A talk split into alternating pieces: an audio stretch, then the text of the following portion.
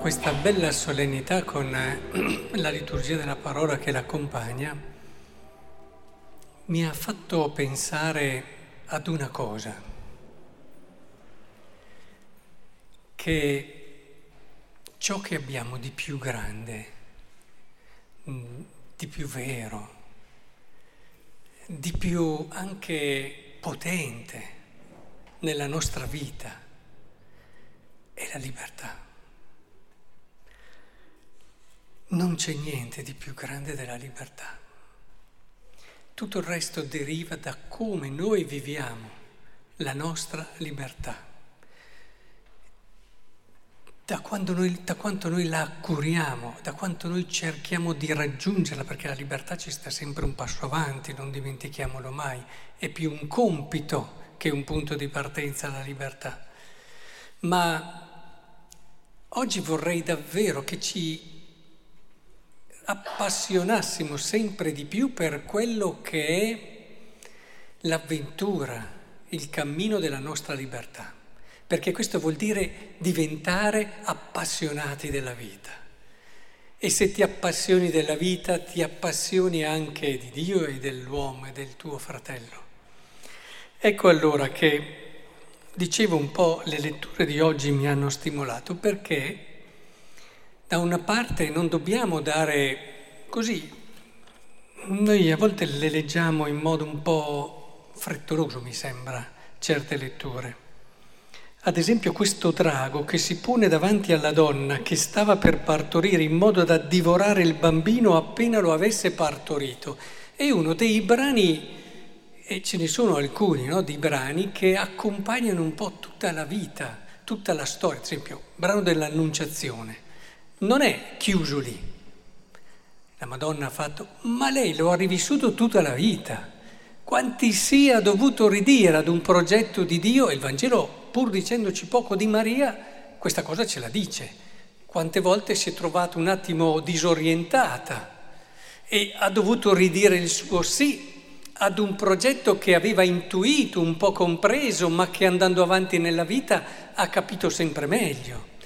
E sono quei brani, no? Anche questo, come anche quello delle tentazioni. Mettete questo del drago come una profezia, un'anticipazione di quello che è il brano delle tentazioni di Gesù. Il brano delle tentazioni di Gesù è di una importanza assoluta, è anche qui uno di quei brani che non si esaurisce. Bene, Gesù è stato tentato lì nel deserto, poi è finita lì.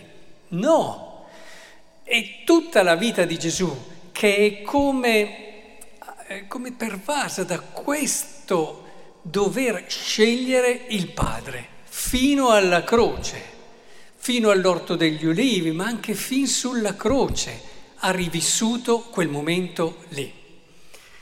Quindi tutto questo mi faceva riflettere su un errore che di solito commettiamo.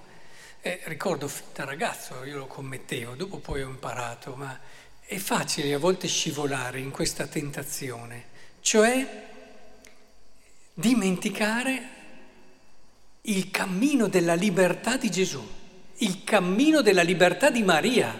Oggi la ricordiamo assunta al cielo, ma è lì perché è un trionfo della sua libertà, quella che è stata la sua vita. Una libertà che ha dovuto mettersi in gioco costantemente, continuamente, e questo vale anche per Gesù, perché noi con Gesù diciamo, ma sì, lui è Gesù, si sapeva già che doveva salvare il mondo, era anche Dio, e gli sbagliamo tutto. Non nel senso che non sia Dio, intendiamoci, ma nel senso che trascuriamo il percorso dell'uomo Gesù, perché lui è uomo come noi, a tutti gli effetti. Certo, non ha avuto il peccato, ma è un uomo come noi, un uomo che ha dovuto scegliere e ha dovuto crescere in questa libertà. Non sottovalutiamo mai la libertà di Gesù, perché la salvezza ci è stata data in questa libertà. Se avrete tempo di studiare un po' la teologia, la soteriologia soprattutto, che è la teologia sulla salvezza, vedrete che c'erano tante teorie, ci sono state tante teorie su come Gesù ci ha salvato, no? Sapete che gli ortodossi sottolineano soprattutto il fatto che per il fatto che Dio si è fatto uomo, l'umanità è già stata salvata, e per loro quindi è più importante il mistero dell'incarnazione. Per noi, Chiesa Latina, è più importante per certi versi, senza sminuire per niente quello dell'incarnazione, il mistero pasquale. E a me piace questo perché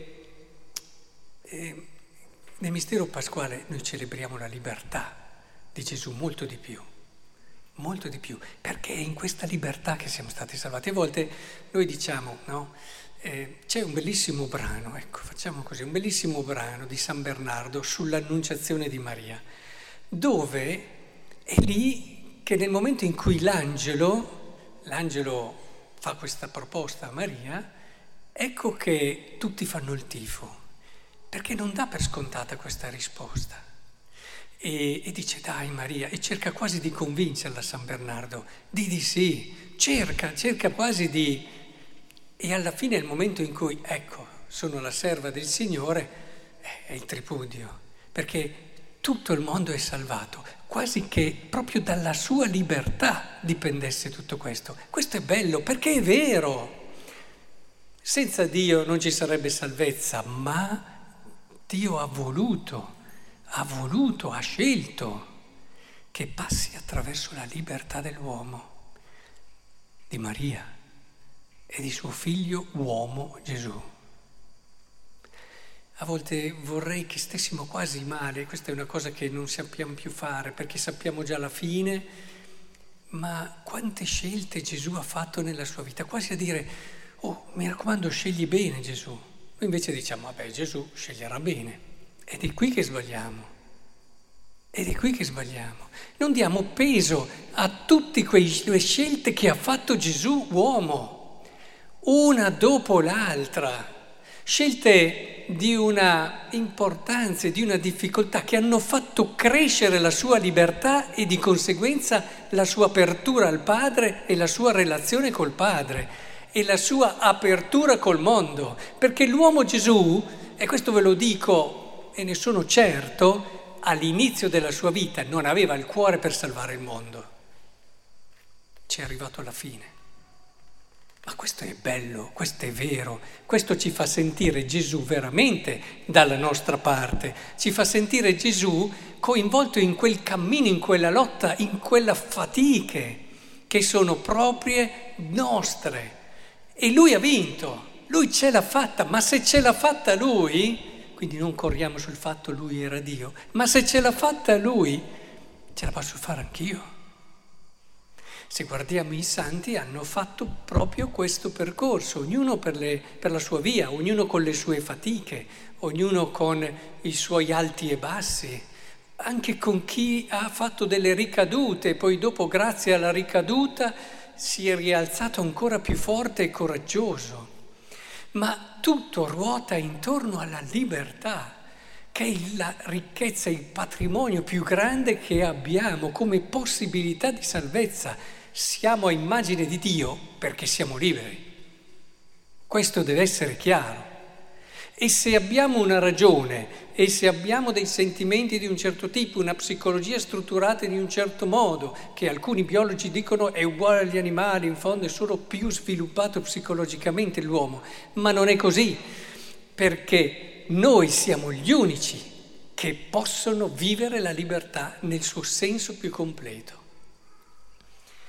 Siamo diversi da tutti gli altri perché abbiamo la possibilità della libertà. Rendiamoci conto della nostra grandezza, ma non perché abbiamo questo o quell'altro, abbiamo un'intelligenza superiore, abbiamo qui, abbiamo là, abbiamo... Non è lì. Tu sei grande perché... hai un'infinita possibilità di libertà. E allora pensiamo quanto siamo consapevoli di questo e quanto noi dedichiamo alla nostra libertà. Perché quante volte non solo non la facciamo crescere, ma la imbrigliamo ancora di più. La imbrigliamo in tante cose che non hanno valore, e ci condizionano proprio nelle nostre scelte libere. che davvero sia più importante della ragione lo dimostra il fatto che la ragione è condizionata dal fatto che siamo liberi o no. Quante volte una persona non è lucida perché non è libera? Perché è troppo coinvolta in questo, in quell'altra cosa, intendiamoci, non che non ci si debba coinvolgere e appassionare, ma c'è modo e modo. C'è una passione che ti incatena e c'è una passione che ti rende vivo, è vero, due cose un po' diverse. Ed è essenziale che noi riusciamo a capire questo, lavorare per diventare persone libere. C'è una via che è la migliore di tutte, che è seguire Cristo. In fondo seguire Cristo è un cammino di libertà. È un cammino di libertà. Quanti invece vivono il cristianesimo come loro possono fare più cose di noi, noi invece insomma abbiamo i comandamenti, abbiamo questa cosa, abbiamo quell'altra cosa, siamo meno liberi. Sciocchezza. Io neanche lui è libero, anche se può fare quello che gli pare, anzi più fa quello che gli pare meno sarà libero. E noi abbiamo scelto Cristo perché vogliamo che la nostra libertà diventi capace dell'amore. E tante volte si usa amore in modo improprio e a volte anche in modo non corretto. Si confonde l'amore con altre cose. L'amore è il culmine di un percorso di libertà. Accompagna. Prima ci sono i sentimenti, se vogliamo, le emozioni, tante altre cose. Ci sono delle scelte consapevoli, lucide, ma l'amore anche lui, come la libertà, cresce. Ed è una proporzionalità diretta, più c'è libertà, più c'è capacità d'amore. E quindi noi siamo lì che dobbiamo crescere. Se ad esempio sono importanti allora quelle grosse lotte sociali che facciamo per dare quel minimo di base di libertà alle persone, sì, ma non fermiamoci lì. Cioè, nel momento in cui tu giustamente lotti per dare quei diritti fondamentali alle persone, devi però avere nella testa che questo è il punto di partenza. Perché l'abbiamo visto, la storia ce lo insegna, quante volte, una volta liberate dalle catene degli usurpatori, le persone poi non hanno vissuto poi così bene perché non hanno fatto crescere quel dono che gli era stato permesso e dato. Addirittura alcuni, stando poi bene, sono passati dall'altra parte. C'è quella bellissima parabola, no? Di quello debitore a cui viene condonato tanto. Dopo, bene, sono liberato dal mio debito, però dopo, diventando libero, poi dopo divento io l'usurpatore verso gli altri, no? Quante volte nella storia lo si è visto, ahimè, coloro che erano oppressi, diventati liberi, sono diventati oppressori a loro volta. Questo è un punto di partenza importante, ma è un punto di partenza. Noi dobbiamo riconoscere che il cammino della libertà è un cammino che deve davvero diventare il riferimento della mia vita. Io vivo per essere libero e per diventare libero. E proprio perché vivo per diventare libero, tutto quello che mi accade, tutto quello che vivo, riceve un suo riferimento chiaro, un'unità. So perché lo faccio. E questo giustifica anche grosse rinunce in certi casi. In altri casi ci porterà a delle gioie immense, la vera gioia. Insomma, quello che, ad esempio, nel Vangelo vediamo una libertà quotidiana, che è quella di Elisabetta, che si è vissuta quotidianamente ed è lì proprio perché ha saputo vivere nella quotidianità la sua libertà. È una libertà che è propria di certi momenti particolari, che è quella di Maria, nell'Annunciazione, che poi esulta per quello che questa libertà, questa capacità di scegliere gli ha dato. Ma anche qui lei esalta Dio, ma perché è la libertà che è così? Cioè, lei è così anche perché ha scelto lei, Però parla solo di Dio. Come mai? Perché la libertà non ti porta mai a ripiegarti su te stesso. Ti fa solo vedere il bello degli altri, quando è vera. Di conseguenza, capite che il Signore ci offre questa bellissima possibilità. Abbiamo pochi anni, pochi, non sappiamo quanti, ognuno ha i suoi, però abbiamo sicuramente chiaro che questi anni ci sono dati per arrivare alla libertà attraverso tante strade, attraverso anche esperienze forti, belle o di dolore. Anche le prove ci aiutano a capire meglio il senso della libertà, oppure esperienze di bellezza, esperienze anche di condivisione, di relazioni che capiamo sono sempre più autentiche nel momento in cui intuiamo che l'anima di questa relazione deve essere crescere insieme nella libertà.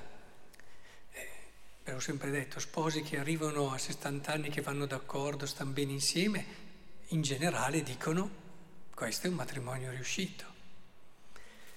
Ma non lo so, se ci accontentiamo sì, ma se due persone stanno insieme e non sono cresciute insieme, soprattutto in quella capacità di essere liberi e di donarsi e di amare, ma hanno solo benissimo armonizzato le loro personalità, certo in tutto questo ci può essere una crescita, però abbiamo chiaro cosa siamo chiamati a fare nella nostra vita.